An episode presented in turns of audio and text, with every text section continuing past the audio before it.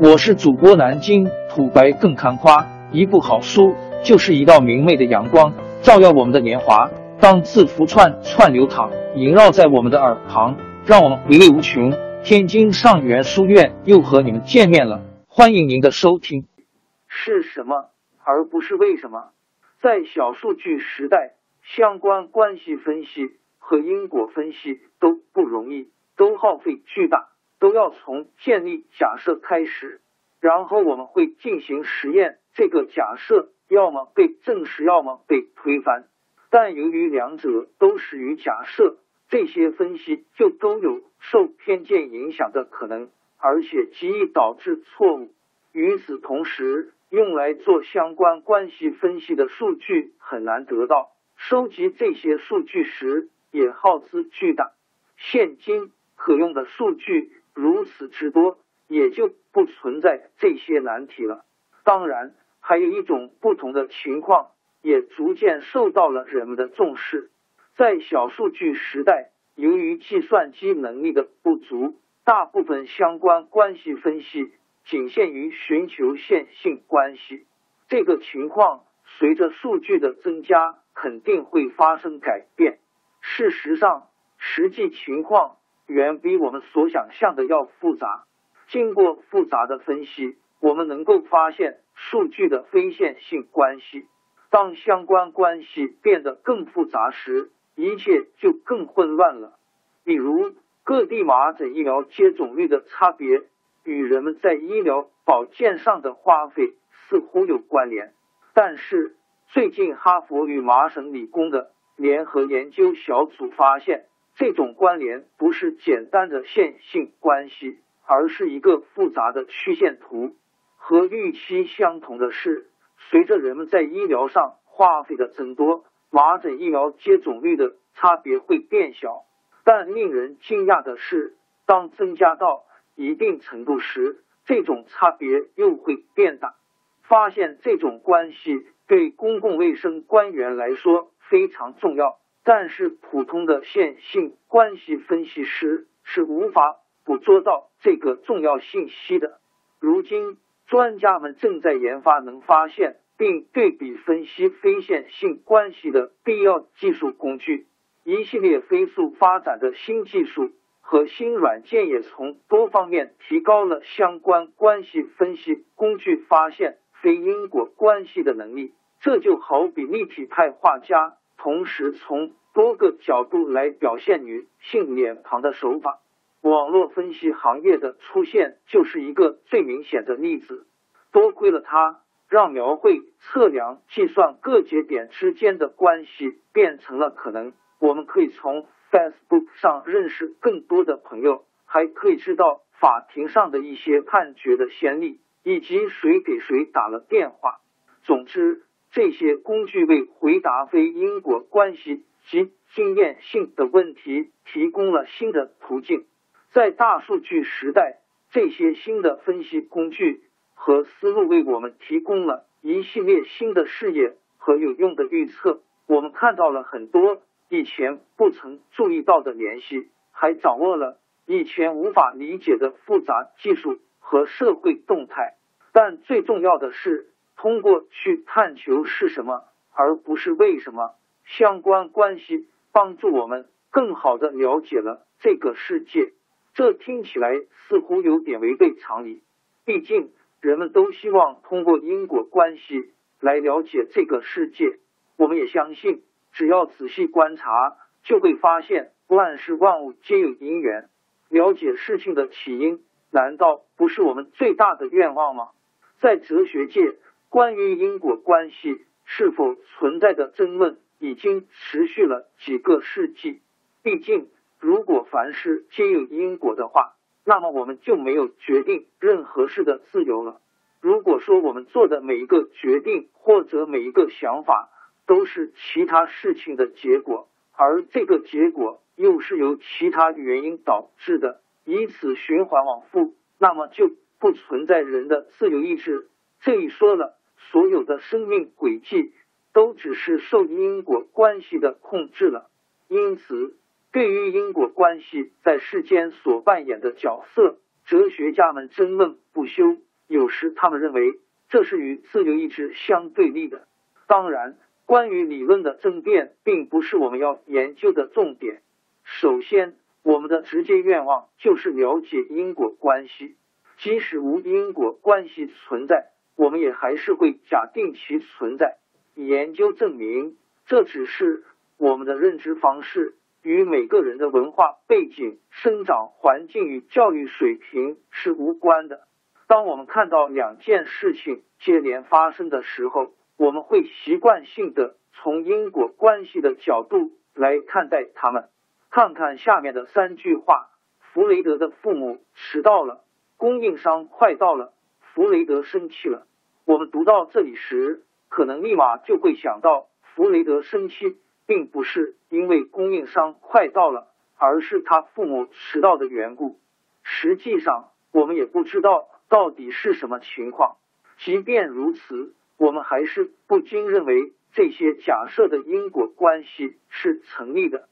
普林斯顿大学心理学专家，同时也是二零零二年诺贝尔经济学奖得主丹尼尔·卡尼曼 （Daniel Kahneman） 就是用。这个例子证明了人有两种思维模式，第一种是不费力的快速思维，通过这种思维方式几秒钟就能得到出结果；另一种是比较费力的慢性思维，对于特定的问题就是需要考虑到位。快速思维模式使人们用因果联系来看待周围的一切，其实这种关系并不存在。这是我们对已有的知识和信仰的执着。在古代，这种快速思维模式是很有用的，它能帮助我们在信息量缺乏却必须快速做出决定的危险情况下化险为夷。但是，通常这种因果关系都是并不存在的。卡尼曼指出，平时生活中，由于惰性，我们很少慢条斯理的。思考问题，所以快速思维模式就占据了上风。因此，我们会经常臆想出一些因果关系，最终导致了对世界的错误理解。父母经常告诉孩子，天冷时不戴帽子和手套就会感冒。然而，事实上，感冒和穿戴之间却没有直接的联系。有时，我们在某个餐馆用餐生病了的话，我们就会自然而然的觉得这是餐馆食物的问题，以后可能就不再去这家餐馆了。事实上，我们肚子痛也许是因为其他的传染途径，比如和患者握过手之类的。然而，我们的快速思维模式是我们直接将其归于任何我们能在第一时间想起来的因果关系，因此。这经常导致我们做出错误的决定。与常识相反，经常凭借直觉而来的因果关系，并没有帮助我们加深对这个世界的理解。很多时候，这种认知捷径只是给了我们一种自己已经理解的错觉，但实际上，我们因此完全陷入了理解误区之中。就像采样是我们。无法处理数据时的捷径一样，这种找因果关系的方法，也是我们大脑用来避免辛苦思考的捷径。在小数据时代，很难证明由直觉而来的因果联系是错误的。现在情况不一样了，将来大数据之间的相关关系将经常会用来证明直觉的因果联系是错误的。最终也能表明，统计关系也不蕴含多少真实的因果关系。总之，我们的快速思维模式将会遭受各种各样的现实考验。令人欣喜的是，为了更好的了解世界，我们会因此更加努力的思考。但是，即使是我们用来发现因果关系的第二种思维方式——慢性思维。也将因为大数据之间的相关关系迎来大的改变。日常生活中，我们习惯性的用因果关系来考虑事情，所以会认为因果联系是浅显易寻的，但事实却并非如此。与相关关系不一样，即使用数学这种比较直接的方式，因果联系也很难被轻易证明。我们也不能用标准的等式将因果关系表达清楚。因此，即使我们慢慢思考，想要发现因果关系也是很困难的。因为我们已经习惯了信息的匮乏，故此一习惯了在少量数据的基础上进行推理思考，即使大部分时候很多因素都会削弱特定的因果关系。就拿狂犬疫苗这个例子来说，一八八五年七月六日，法国化学家路易巴斯德 （Louis Pasteur） 接诊了一个九岁的小孩约瑟夫。梅斯特 Joseph Meister，他被带有狂犬病毒的狗咬了。那时，巴斯德刚刚研发出狂犬疫苗，也实验验证过效果了。梅斯特的父母恳求巴斯德给他们的儿子注射一针，巴斯德做了，梅斯特活了下来。发布会上，巴斯德因为把一个小男孩从死神手中救出而大受褒奖。但真的是因为他吗？事实证明，人被狂犬病狗咬后患上狂犬病的概率只有七分之一。即使巴斯德的疫苗有效，这也只适用于七分之一的案例中。无论如何，就算没有狂犬疫苗，这个小男孩活下来的概率还是有百分之八十五。在这个例子中，大家都认为。是注射疫苗救了梅斯特一命，但这里却有两个因果关系值得商榷。第一个是疫苗和狂犬病毒之间的因果关系，第二个就是被带有狂犬病毒的狗咬和患狂犬病之间的因果关系。即便是说疫苗能够医好狂犬病，第二个因果关系也只适用于极少数情况。不过，科学家已经克服了用实验来证明因果关系的难题。实验是通过是否有诱因这两种情况，分别来观察所产生的结果是不是和真实情况相符。如果相符，就说明确实存在因果关系。这个衡量假说的验证情况控制的越严格，你就会发现。因果关系越有可能是真实存在的，因此与相关关系一样，因果关系被完全证实的可能性几乎是没有的。我们只能说，某两者之间很有可能存在因果关系，但两者之间又有不同。证明因果关系的实验，要么不切实际，要么违背社会伦理道德。比方说。我们怎么从五亿词条中找出和流感传播最相关的呢？我们难道真能为了找出被咬和患病之间的因果关系而致成百上千的病人的生命于不顾吗？因为实验会要求把部分病人当成未被咬的控制组成员来对待，但是就算给这些病人打了疫苗，我们又能保证不让无一失吗？而且，就算这些实验可以操作，操作成本也非常的昂贵。不像因果关系证明相关关系的实验耗资少，费时也少。与之相比，分析相关关系，我们既有数学方法，也有统计学方法，同时数学工具也能帮助我们准确的找出相关关系。相关关系分析本身意义重大。同时，它也为研究因果关系奠定了基础。通过找出可能相关的事物，我们可以在此基础上进行进一步的因果关系分析。如果存在因果关系的话，我们再进一步找出原因。这种便捷的机制，通过严格的实验降低了因果分析的成本。我们也可以从相互联系中找出一些重要的变量。这些变量可以用到验证因果关系的实验中去。可是我们必须非常认真，相关关系很有用，不仅仅是因为它能为我们提供新的视角，而且提供的视角都很清晰。而我们一旦把因果关系考虑进来，这些视角就有可能被蒙蔽掉。例如，Tag 一家为所有人提供数据挖掘竞赛平台的公司，举办了关于二手车的质量竞赛。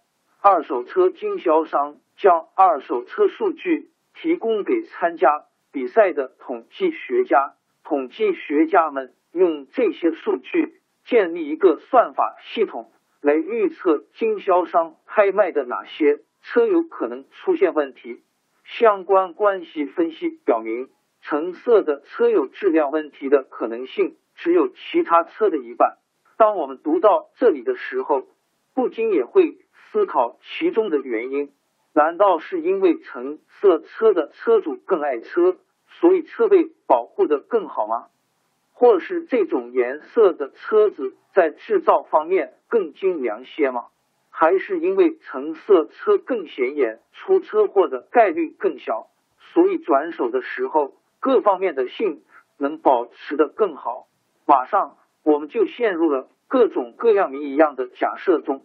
若要找出相关关系，我们可以用数学方法；但如果是因果关系的话，这却是行不通的。所以，我们没必要一定要找出相关关系背后的原因。当我们知道了是什么的时候，为什么其实没那么重要了？否则就会催生一些滑稽的想法。比如说上面提到的例子里，我们是不是？应该建议车主把车漆成橙色呢，毕竟这样就说明车子的质量更过硬啊。考虑到这些，如果把以确凿数据为基础的相关关系和通过快速思维构想出的因果关系相比的话，前者就更具有说服力。但在越来越多的情况下，快速清晰的相关关系分析，甚至。比慢速的因果分析更有用和更有效。慢速的因果分析集中体现为通过严格控制的实验来验证的因果关系，而这必然是非常耗时耗力的。近年来，科学家一直在试图减少这些实验的花费，比如说通过巧妙的结合相似的调查做成类似实验，这样一来。因果关系的调查成本就降低了，但还是很难与相关关系体现的优越性相抗衡。还有，正如我们之前提到的，在专家进行因果关系的调查时，相关关系分析本来就会起到帮助的作用。因果关系还是有用的，但是它将不再被看成是意义来源的基础。在大数据时代，即使很多情况下，我们依然指望用因果关系来说明我们所发现的相互关系。但是，我们知道因果关系只是一种特殊的相关关系。相反，大数据推动了相关关系分析。相关关系分析通常情况下能取代因果关系起作用，即使不可取代的情况下。他也能知道因果关系起作用。曼哈顿沙井盖及下水道的修剪口的爆炸就是一个很好的例子。大数据改变人类探索世界的方法。在小数据时代，我们会假想世界是怎样运作的，然后通过收集和分析数据来验证这种假想。在不久的将来。我们会在大数据的指导下探索世界，不再受限于各种假想。我们的研究始于数据，也因为数据，我们发现了以前不曾发现的联系。假想通常来自自然理论或社会科学，它们也是帮助我们解释和预测周遭世界的基础。随着由假想时代到数据时代的过渡，我们也很可能认为。我们不再需要理论了。二零零八年，《连线》杂志主编克里斯安德森 （Chris Anderson） 就指出，数据爆炸使得科学的研究方法都落伍了。后来他又在拍字节时代 The Tabloids 的封面故事中讲到，大量的数据从某种程度上意味着理论的终结。安德森也表示，用一系列的因果关系来验证各种猜想的传统研究范式已经不实用了。如今，它已经被无需理论指导的纯粹的相关关系研究所取代。为了支撑自己的观点，安德森阐述了量子物理学已变成一门纯理论学科的原因，就是因为实验服装耗费多且不可行。他潜在的观点就是，量子物理学的理论已经脱离实际。他提到了谷歌的搜索引擎和基因排序工程，指出现在已经是一个有海量数据的时代，应用数学已经取代了其他的所有学科工具，而且只要数据足够，就能说明问题。如果你有一拍自己的数据，只要掌握了。这些数据之间的相关关系，一切就都迎刃而解了。这篇文章引发了激烈的争论。虽然安德森本人很快就意识到自己的言辞过于激烈了，但是他的观点确实值得深思。安德森的核心思想是：直到目前为止，我们一直都是把理论应用到实践中来分析和理解世界。而如今处在大数据时代，我们不再需要理论了，只要关注数据就足够了。这就意味着所有的普遍规则都不重要了。比方说世界的运作、人类的行为、顾客买什么东西什么时候会坏的。如今重要的就是数据分析，它可以揭示一切问题。大数据是在理论的基础上形成的。比方说，大数据分析就用到了统计和数学理论，有时候也会用到计算机科学理论。是的，这不是关于像地心引力这样特定现象的产生原因的理论，但是无论如果，这依然是理论。而且如我们所见，建立在这些理论上的大数据分析模式是实现大数据预测能力的重要因素。事实上，就是因为不受限于传统的思维模式和特定领域里隐含的固有偏见，大数据才能为我们提供如此多新的深刻洞见。首先，就是关于我们怎么收集数据，我们会不会仅仅看数据收集的方便程度来决定呢？或者看数据收集的成本？我们做这些决定的时候就被理论所影响着，而就如达纳·博引德 （Dana Boyd） 和凯特·克劳福德 （Kate Crawford） 说的：“我们的选择一定程度上决定了结果。毕竟，谷歌是用检索词来预测流感，而不是写码。同样，我们在分析数据的时候，也依赖于理论来选择我们使用的工具。最后。”我们解读研究结果的时候，同样会使用理论。大数据时代绝对不是一个理论消亡的时代，相反的，理论贯穿于大数据分析的方方面面。作为第一提出问题的人，安德森应该获得掌声，尽管他的答案不怎么样。大数据绝不会叫嚣理论已死，但它毫无疑问会从根本上改变我们。理解世界的方式，很多旧有的习惯将被颠覆，很多旧有的制度将面临挑战。大数据时代将要释放出的巨大价值，使得我们选择大数据的理念和方法不再是一种权衡，而是通往未来的必然改变。但是在我们到达目的地之前，我们有必要了解怎样才能到达。